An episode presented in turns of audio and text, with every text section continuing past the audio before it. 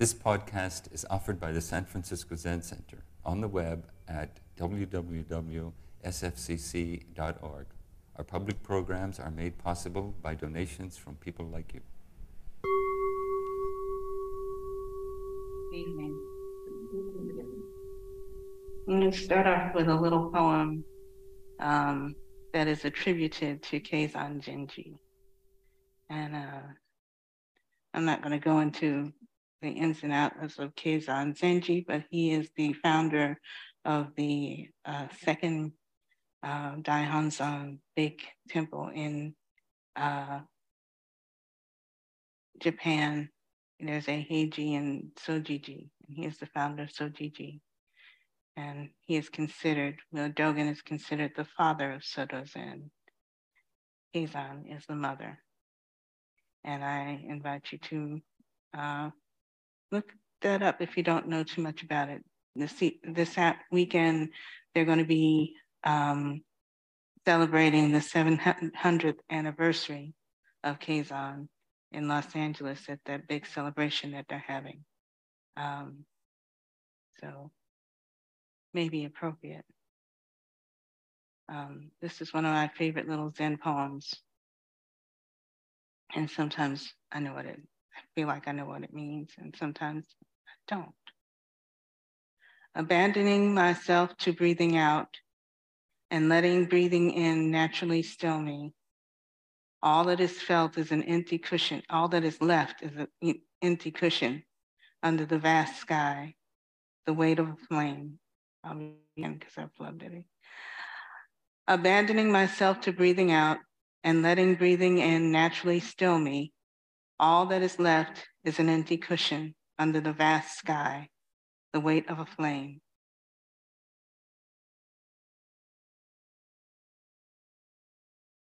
In a memory I have, and remember, a memory is not real. It's a uh, carbon uh, a carbon copy, a Xerox of something that you know happened in the past that's no longer with me but in memory, on a narrow road winding up the mountain above a monastery in Japan, um, I'm walking.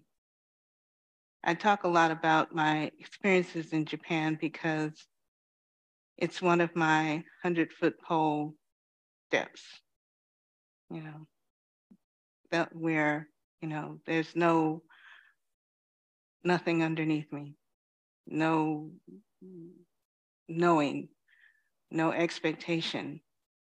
Um, and I'm just out there. Uh, and for me, maybe not for everyone, that breaks something that needs to be broken um, so that I can uh, let go a little bit. So on this narrow road um, above the monastery, um, there are or were uh, on one side of the road a shiitake farm in the woods. And further on into those woods, you can hear, if not see, a stream that flows down the mountain. On the other side of the road is um, the mountain, gray and green with vegetation, um, oftentimes just wet for no reason. uh, kind of, uh, the track was really um, easily walkable up to a point, but it could be dark and gloomy, um, smelled green. Sometimes you could hear wild boar in the distance, grunting or doing whatever they do. Um, and very often, we monks would walk up this mountain trail um, for exercise and a little quiet, or a little, well, it's always quiet, but a little uh, alone time the track was made for these little white trucks of the farmers who were working those um, shiitake farms and fields. So it wasn't very wide. I don't know if you've ever seen all those little those little um, K trucks that they have in Japan. Um, they look like giant Tonkas. but so I'm walking there, and at a certain point on this track, um, the scene changes.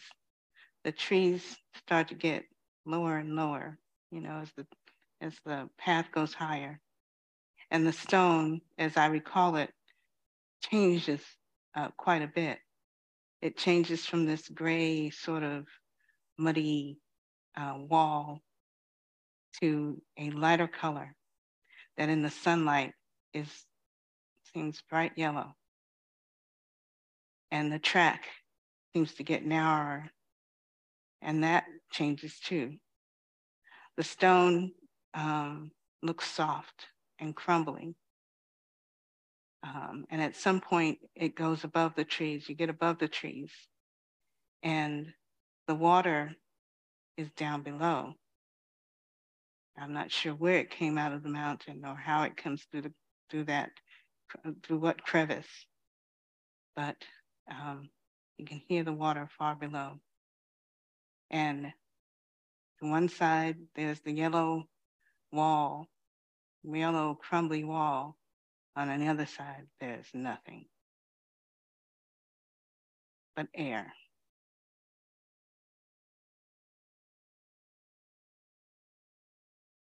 I always stopped, you know, well before I got to this, this place in my walks. Um, but one day I saw uh, ahead of me one of my brother monks going ahead and going up further up the mountain onto the cliff, what looks like a cliff face. He's walking pretty briskly. He's a tall man. And I could see the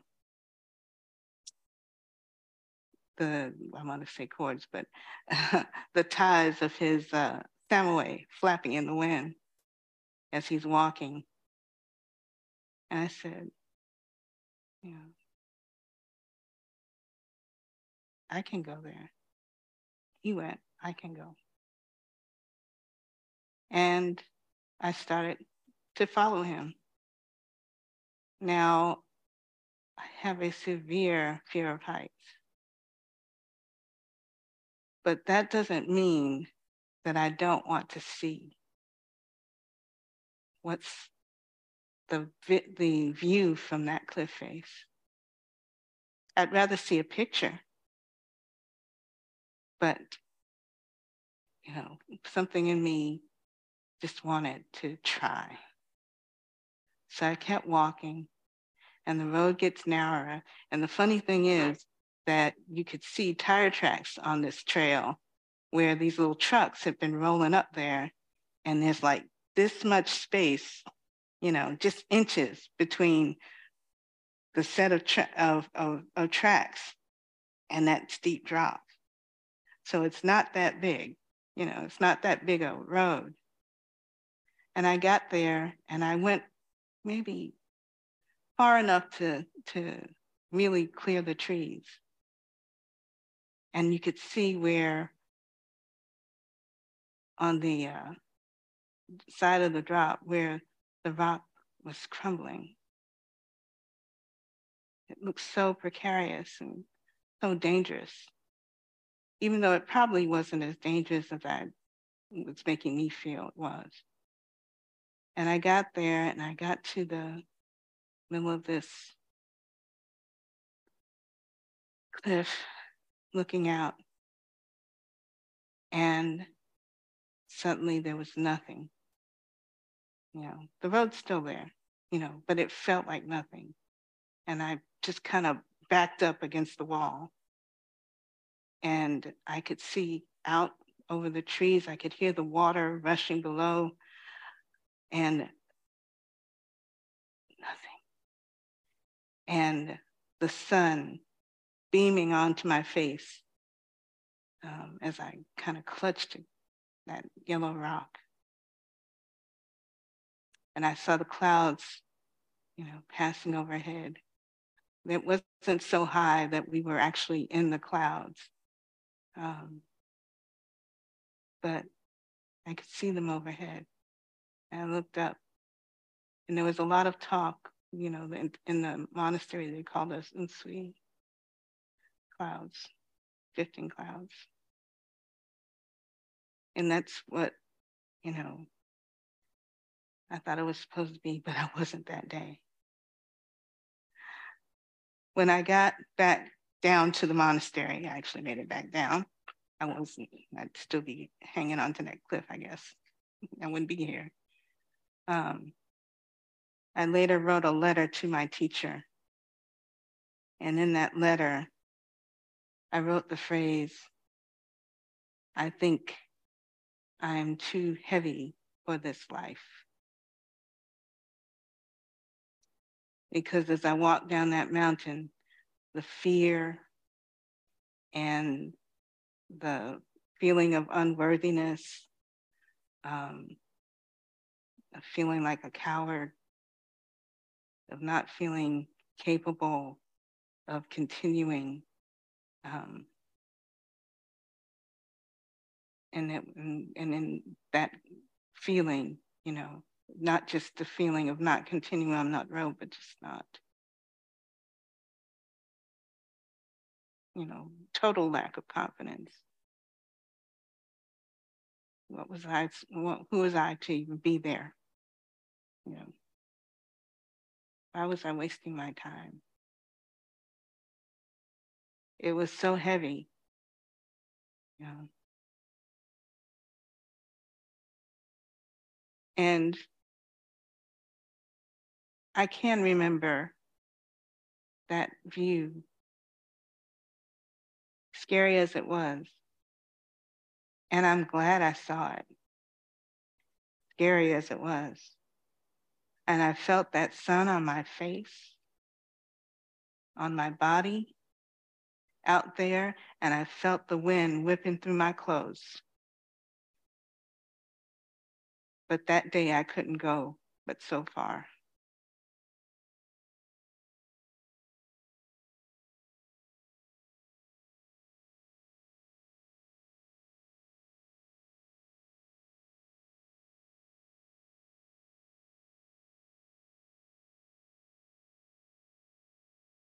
What I'm trying to say there, I think,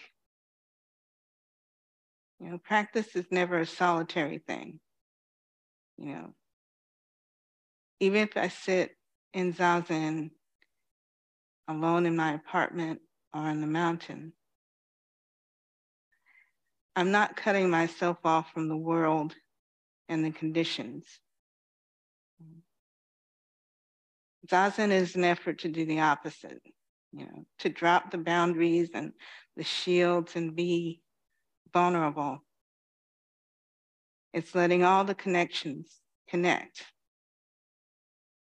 including connections to falling rocks, wind and rain, and balancing on the edge of existence, standing on the precipice and feeling that wind and the weather and feeling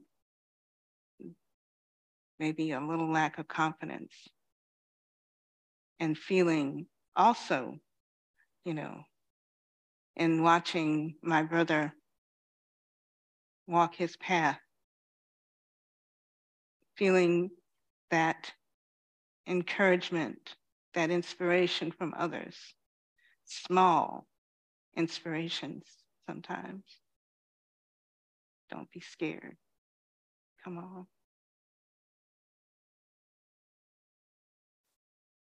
Mm. It's really not about being strong or being courageous. You can be all those things.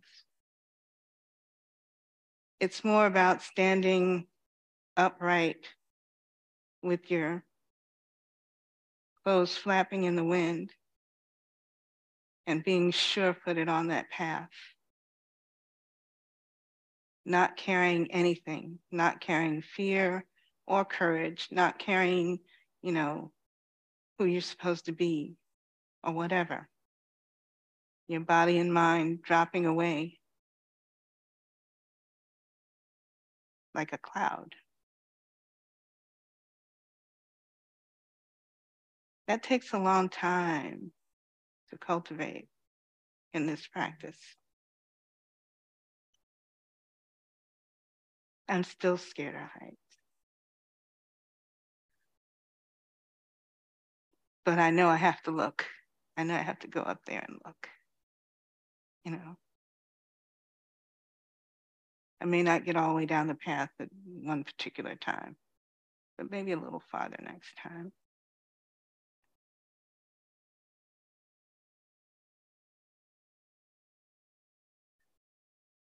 Another, uh, what I put it, uh, another experience that I had on the mountain, I wrote about much later. Again, old memory, not real. It's still in. No, hope I'm not going to take up too much time reading this, but let's see.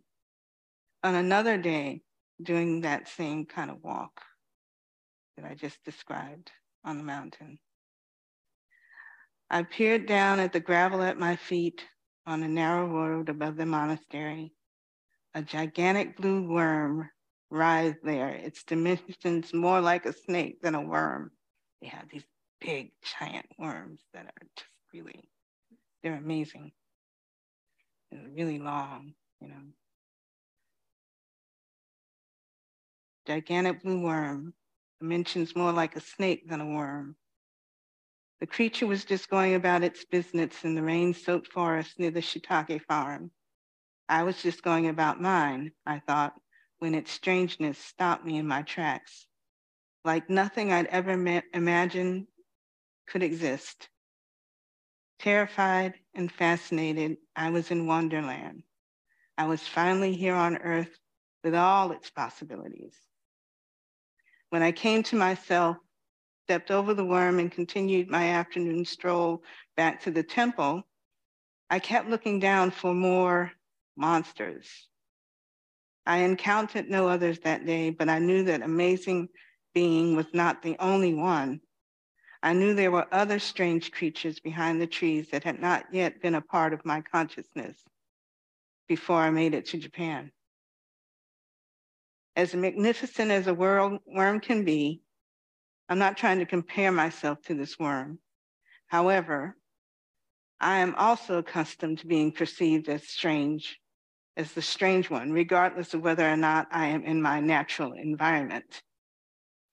I'm a descendant of African peoples living in America. I'm a Buddhist. I'm a woman. All of these statements have some meaning for whoever.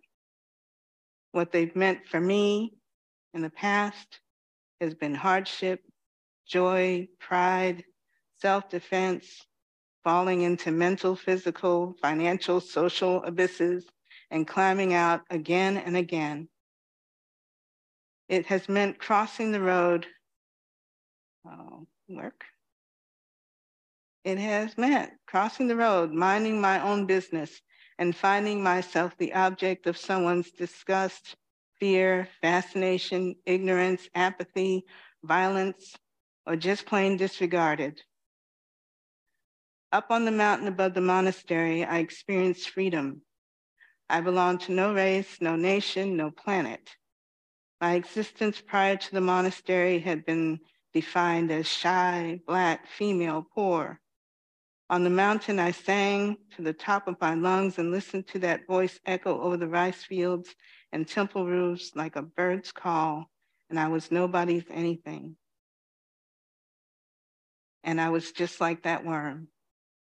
And I felt you know, I, I'd never seen the worm again. I sent pictures of it because I've tried to explain to people what I'm talking about, a blue worm, you know. I never saw that worm again. I never saw another one. But just the understanding that the two of us were on that mountain together, you know, strangers we both are. And that we were that mountain.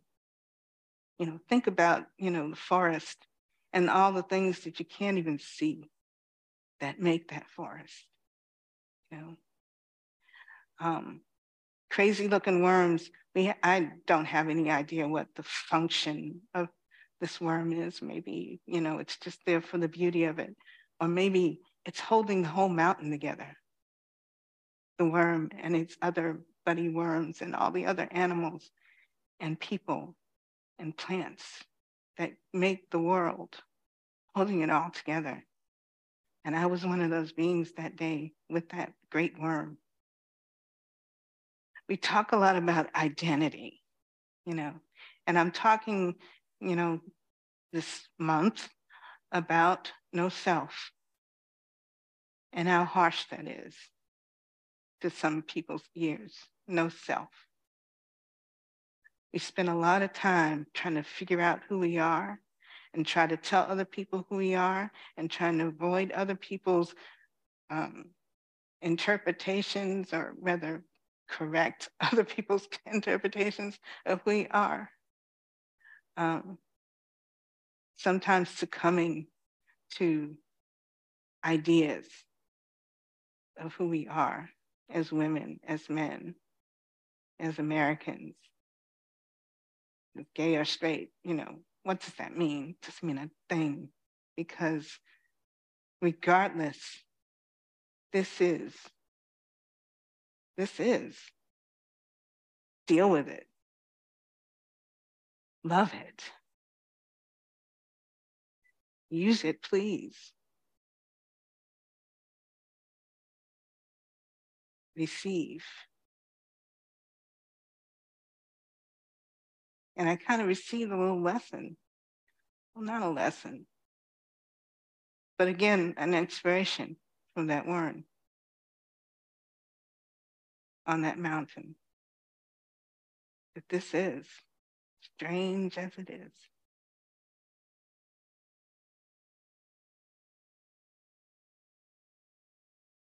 And in that brief realization, because of course, ego starts again. There was a freedom that I'd never felt before.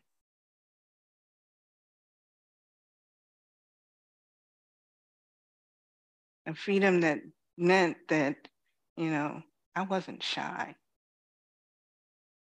You know, I talk so much people don't believe me, but you know, I can easily go sit in a corner and hide from you all all day. Yeah. Ego makes you do that. I was a kid. My grandmother used to tell me stories. She'd be looking for me all over the house. And I'd be under the table, quietly playing. Because there are people out there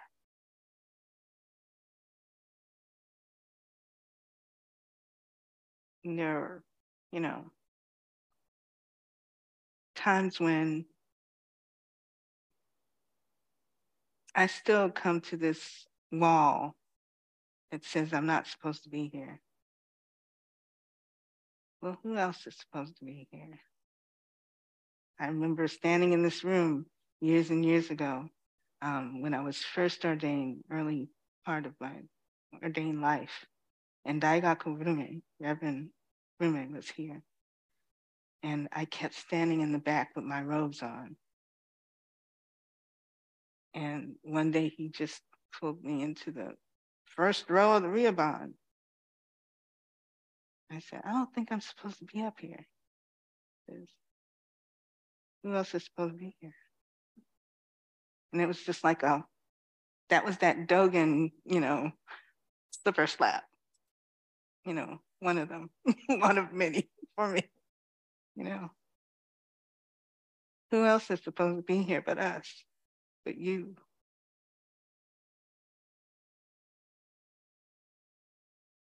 It's great weight that we carry that keeps us from floating like clouds. in this practice, in this life. You know, carrying everybody's expectations about who we are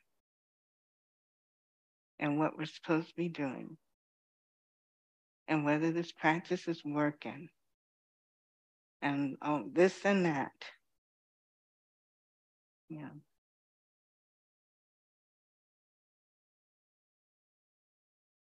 Of course, I'm diverging from my script. I try to stay on it, but that's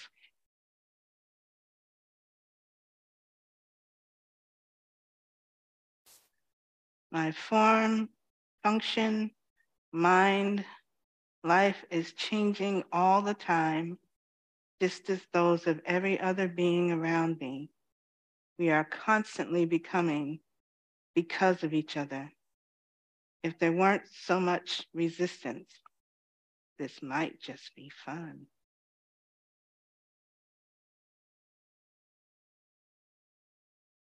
I don't know where I was going with that.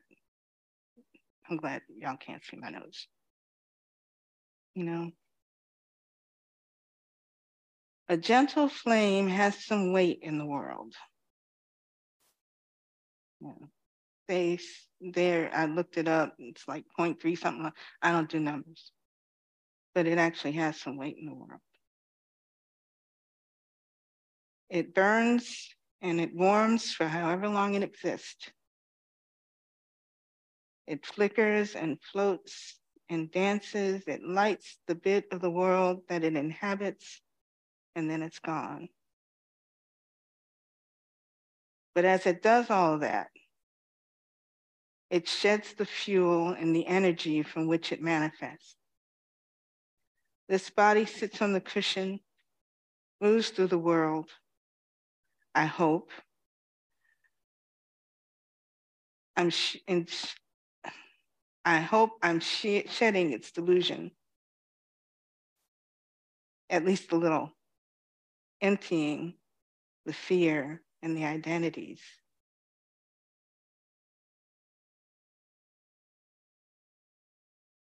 Sitting, you know, in zazen is not all. It's not. It's not a. Uh, not all. What am I trying to say? It's an action, it's action in an action kind of. It's um, happening without happening. We think that, you know, this practice, you know, is not working because it's hard to see the effects in the world sometimes we feel, you know, and, and if practice is real, then everything we do, every thing we do in the, you know, in this samsara is practice. And as small or as the flame is, or as large as the flame is, it has some effect in the world. It affects everything around what I call I. So it's my most important, it's most important for me to make the greatest effort I can in this practice. Shohaku Okumura says zazen is good for nothing. And he's right. it's good for nothing. But in that nothing, it's not like it's, you know, we vanish, we disappear. We simply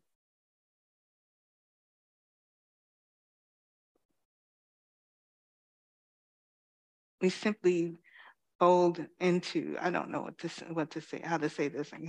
I wrote something silly here, but we simply come into the big self, you know. And so that flame warms everything. It spreads out to all of the beings to whom we are connected and in this life with, you know, not even just this life, but lives beyond. And that helps to hold, you know, us here. Um, the way the sky holds the clouds, you know, the clouds are part of the sky. And the cloud holds the sky, and the sky holds the cloud, and the mountain holds the worm, and and it's holding me, and the water, and the shiitake, and even those little trucks rolling up and down. We are all part of that mountain. We are that mountain. That's the mountain. That's just it. I'm going off on it again. The weight of a flame.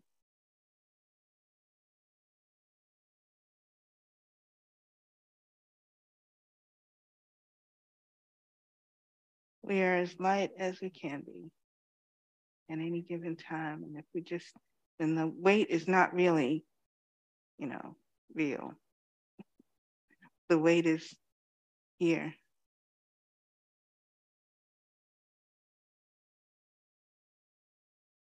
I'm, one of the favorite images that I have is of Bodhidharma floating on a twig. Yeah. Remember the story? He answered the emperor's question, and the emperor was a little upset when he said, you know, when he answered, Who is this in front before me? And Bodhidharma says, Don't know. And then he said, just took off and went off to Yangtze or wherever the the, the uh, the case says he goes. I can't remember lots of things right now, but I do remember the image of Bodhidharma, this great big old man with big eyes, you know, floating on the river on a twig. And I think, can I be that light? You know, can I just keep going? You know, flapping in the wind. Why not? So I keep trying. And that's what this is all about.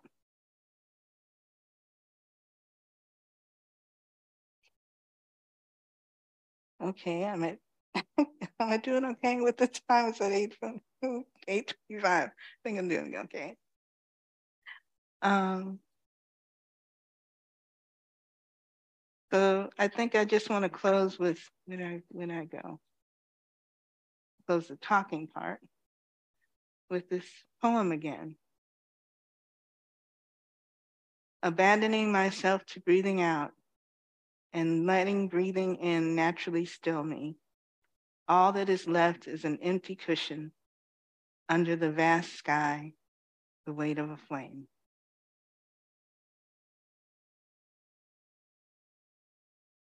So that's kind of what I have to say tonight. And I hope I haven't been talking too much. Thank you for listening to this podcast offered by the San Francisco Zen Center. Our Dharma talks are offered at no cost, and this is made possible by the donations we receive. Your financial support helps us to continue to offer the Dharma. For more information, visit sfzc.org and click Giving may we fully enjoy the Dharma.